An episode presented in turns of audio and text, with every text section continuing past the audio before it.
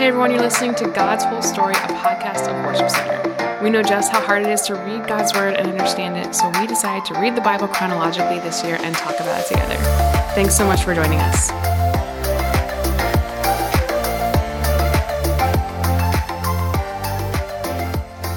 Hey everyone, it's Chelsea, and I'm here today with Chris and Dave, and we are in Ezekiel still. Um, we have a couple different uh, types of passages here that we have a riddle or a parable, you might want to call it, in the beginning, and then it's also bookended with a song. Um, which I'm wondering if Israel would have sang this. I don't think they would have were sang like, it. sure, let's sing that. Let's let's sing a funeral song. Well, I mean, maybe as they were lamenting their state. yeah, it depends. Um, and then in the middle, we have uh, some really interesting passages on individual sin. Uh, so, what stuck out to you guys as we were reading today? Yeah, I mean, I think the the riddle and then the song. It's there. You can kind of line it up with near history, recent history, and uh, some of their contemporary situations. Jehoiachin had been taken captive. I think he's referenced in both of these. Uh, he had made some alliances with Egypt that didn't work out so well. he was taken captive by Babylon. Zedekiah is still the puppet king. He, Right. He's there, but he doesn't really have a lot of power. And eventually, he is also going to be taken captive. So these would be some different literary devices just to kind of help Israel make sense of what's going on uh, and what's happening in the nation. Specifically, the exiles. Specifically, the exiles who are already in Babylon. Yeah, Babylon. because yes. we still have Jeremiah living in King Zedekiah's. Don't forget territory. Jeremiah. He's still He's there. coming back. He- we'll, we'll hear from him again. He will make a comeback and eventually here. the return of Jeremiah. um, but yeah, but Ezekiel's message is for the exiles in Babylon. So, yeah. Oh, Dave, what's that got to you? uh, was more along the lines of the individual sin that my my mistakes and my sins won't be looked down upon my father if his if his actions are complete opposite of mine. So in that sense, God is just. He's not gonna condemn somebody else for another person's actions or sins against against God. Right, and I think uh, we touched on this a little bit the other day. Uh, that this is a kind of a, a little bit of a shift in the nation's history. You know, if you remember back with the kings, we've got a number of the kings that, if they were bad, uh, a a you know, oftentimes bad kings produce bad kings. They kind of follow the same lines. If they were good, uh, there was still a blessing, even when sometimes those kings were bad. Like you think about Manasseh, he was God's plan continued on, even though he was horrible because of his father Hezekiah, because of David before him. Uh, it's it's getting a little more specific right now that you know if you're a righteous person, it doesn't guarantee that your kids are going to be righteous. If you're a wicked person, it also doesn't guarantee that your kids are going to be wicked. Uh, that there's an opportunity to change, and in some ways, you know, we this also plays into the idea of like generational blessing or generational curse. Um, that these are not absolutes. That if your parents are godly, you're guaranteed to be godly. At the same time, I think it's good news for those of us maybe who feel like there's been some generational influences that uh, to the negative that you're not trapped, you're not stuck, you're not uh, destined to do the same things that your parents do. That uh, there can be a change at each and every generation, uh, which is good news, uh, especially if, if there are things in our past or in our, our family's past that are, are not particularly nice. Yeah. And also in this in that particular passage, you see a glimpse of God's heart. Of He asked the question, "Do you think I like to see wicked people die? Of course not. I want them to turn from their wicked ways." And where else does He say it? Um, he he asks he tells the people of Israel to repent and turn from their sins so they don't have to die. He doesn't want to destroy them. Um, again, God's heart is evident in little pockets through these books of the prophets that are such downers sometimes. But over and over again, we see that God's will for these people, what He really wants for them, is to repent and turn from their sin and save them. He doesn't want to keep doing this. A wicked generation is only one generation, or wicked family is only one generation away from change, uh, and so there's there's always that hope. Uh, and for the exiles sitting there, you know they're they're probably l- lamenting all the sins of their ancestors, and what this message says is, hey, you you can change. Change starts today. You, you don't have to suffer for all these years. You're going to be in Babylon for a while, but you can become faithful while you're here. Yeah, and God's kind kind of trying to turn their attention to that because they're asking themselves, like, the Lord isn't doing what is right. They're thinking about exile and what's happening. And um, but God's like, is it me or is it you that's not doing what's right? Like, let's examine your Who's own the problem heart. with here? Right? Yeah. Like, who's the one setting up idols? Who's the one committing injustice and all these things? Um, and it's a good heart check of like, wait, am I the one that is being unfaithful, or is God the one being unfaithful? I, I like too in that passage just the way that like unrighteousness and righteousness was described, and it was about worship, it was about faithfulness, but it was also things like uh, treating people right, taking Mm-hmm. uh, hating injustice, uh, not robbing people, like just a lot of that that we've seen throughout the prophets. That so much of what God cares about is worship, but it's also the way we treat our neighbors. Right. Yeah. Because there's yeah there's like a tiny little part of this that talks about the righteous man and it like brings a little bit of the law into it as far as like the weird things in the law that you're like why do we have to do this? But um but it really focuses on being honest and fair and caring for the needy and giving to the poor and feeding the hungry and being merciful. These things that are just like that's what god's law makes us do. When we follow god's law those things happen. Um, and then when you don't follow god's law all these what he calls detestable sins happen He's kind of giving a picture to the exiles what they should do. Like, here, I'm describing Yeah, a righteous here's a person list. for you. Do this. Live Yeah. this way. He's trying to make it easy. Yeah, he's just giving them that power of free will. Like, you want to follow me and do what's right and just, and I'm gonna, I'll give you everything that you want. You're not, I'm gonna turn my back on you, and you're gonna pay for your sins. yeah. Again, again, that's a picture of God's mercy. He gives them exactly what they need to do to save themselves and save their families. Um, it's not a mystery. He's making it very clear.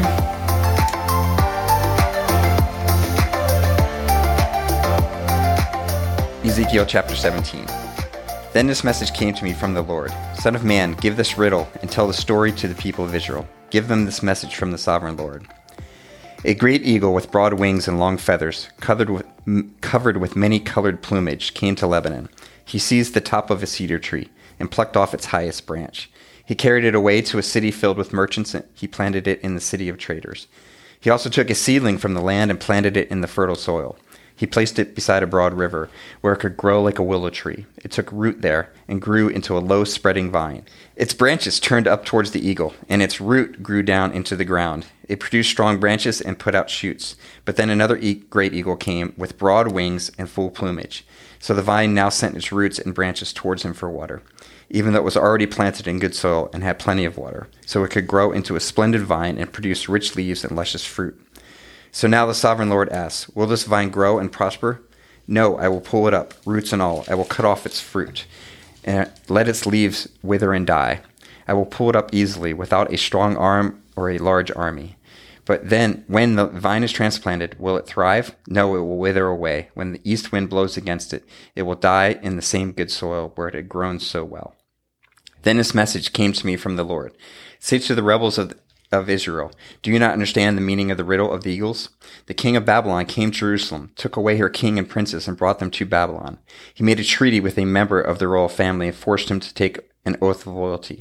He also exiled Israel's most influential leaders, so Israel would not become strong again and revolt. Only by keeping her treaty with the Babylon with Babylon could Israel survive.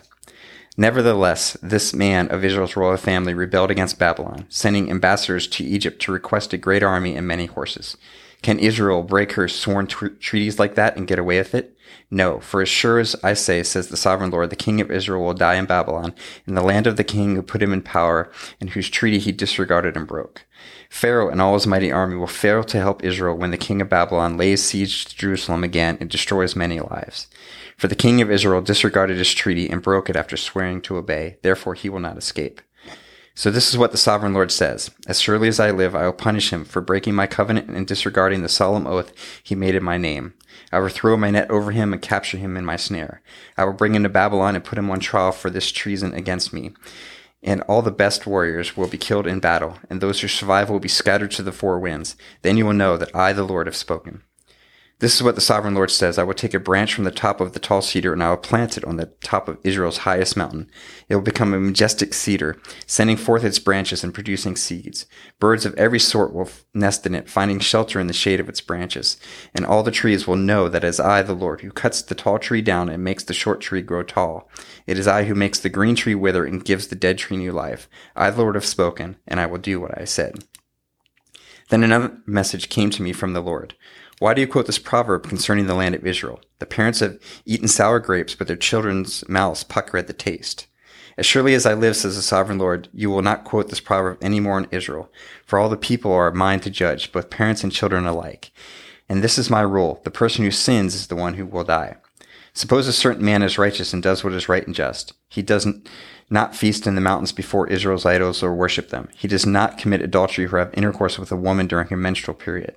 He is a merciful creditor, not keeping items as, ne- as security by poor debtors. He does not rob the poor, but instead gives food to the hungry and provides clothes for the needy. He grants loans without interest, stays away from injustice, is honest and fair when judging others, and faithfully obeys my decrees and regulations. Anyone who does these things is just and will surely live, says the sovereign Lord. But suppose that man has a son who grows up to be a robber or murderer and refuses to do what is right, and that son does all the evil things his father would never do. He worships idol in the mountains, commits adultery and oppresses the poor and helpless, steals from debtors by refusing to let them redeem their security, worships idols, commits detestable sins, and lends money at excessive interest. Should such a sinful person live? No, he must die and must take full blame. But suppose that sinful son in turn has a son who sees his father's wickedness and decides against that kind of life. This son refuses to worship idols on the mountains and does not commit adultery. He does not exploit the poor and instead is fair to debtors and does not rob them.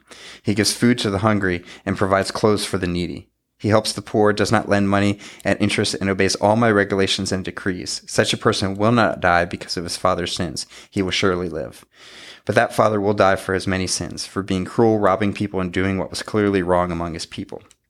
What, you ask, doesn't the child pays for the parent's sins? No, if the child does what is right, just and right and keeps my decrees, that child will surely live. The person who sins is the one who will die. The child will not be punished for his parents' sins, and the parents will not be punished for the child's sins. Righteous people will be rewarded for their own righteous behavior, and wicked people will be punished for their own wickedness. But if wicked people turn away from all their sins and begin to obey my decrees, do what is right and just, they will surely live and will not die. All their past sins will be forgotten, and they will live because of the righteous things they have done. Do not th- do you think that I'd like to see wicked people die, says the sovereign Lord? Of course not. I want them to turn from their wicked ways and live. However, if righteous people turn from their righteous behavior and start doing sinful things and act like other sinners, should they be allowed to live? No, of course not. All their righteous acts will be forgotten. They will die for their sins. Yet you say, the Lord isn't doing what is right. Listen to me, O people of Israel. Am I the one not doing what is right, or is it you? When righteous people turn from their righteous behavior and start doing sinful things, they will die for it. Yes, they will die because of sinful deeds. And if wicked people turn from their wickedness, obey the law, and do what is just and right, they will save their lives. They will live because they thought it over and decided to turn away from their sins. Such people will not die. And yet the people of Israel keep saying, The Lord isn't doing what is right. O people of Israel, it is you who are not doing what is right, not I. Therefore I will judge each of you, O people of Israel, according to your actions, says the sovereign Lord. Repent and turn from your sins. Don't let them destroy you. Put all your rebellion behind you and find yourselves a new heart and a new spirit. For why should you die, O people of Israel? I don't want you to die, says the sovereign Lord. Turn back and live.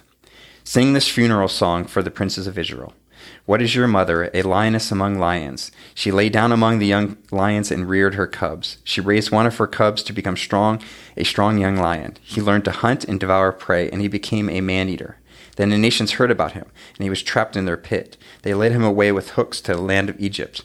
When the lioness saw that her hopes for, for him were gone, she took another of her cubs and taught him to be a strong young lion. He pre- proud among the other lions and stood out among them in his strength. He learned to hunt and devour prey, and he too became a man eater. He demolished fortresses and destroyed their towns and cities. Their farms were destroyed and their crops were desolated.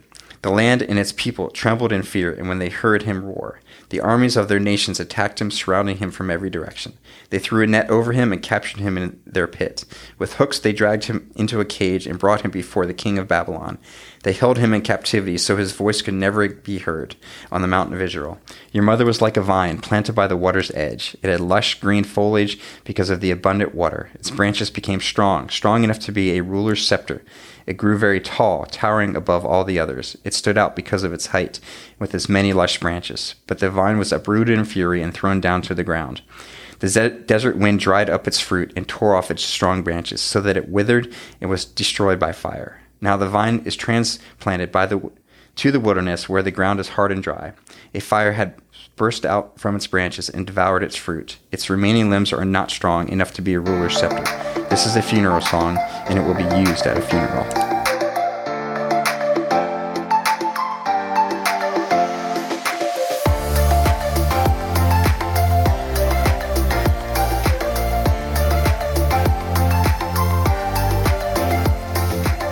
Hey guys, this is Ryan, and I hope you are getting a lot out of God's whole story. Uh, it means a lot to us, even as we are reading through God's Word every single day in the order that it happened. Um, if you want to go ahead and follow us, you can find us on Instagram and Facebook at God's Whole Story Podcast. Uh, we would love it if you would share this thing with your friends or people that you know, or just share what's sticking out to you. Uh, you can either send us a DM or you could actually email us at podcasts at worshipcenter.org. You can email us if you have any questions, if something stuck out to you, if you'd like us to pray for you.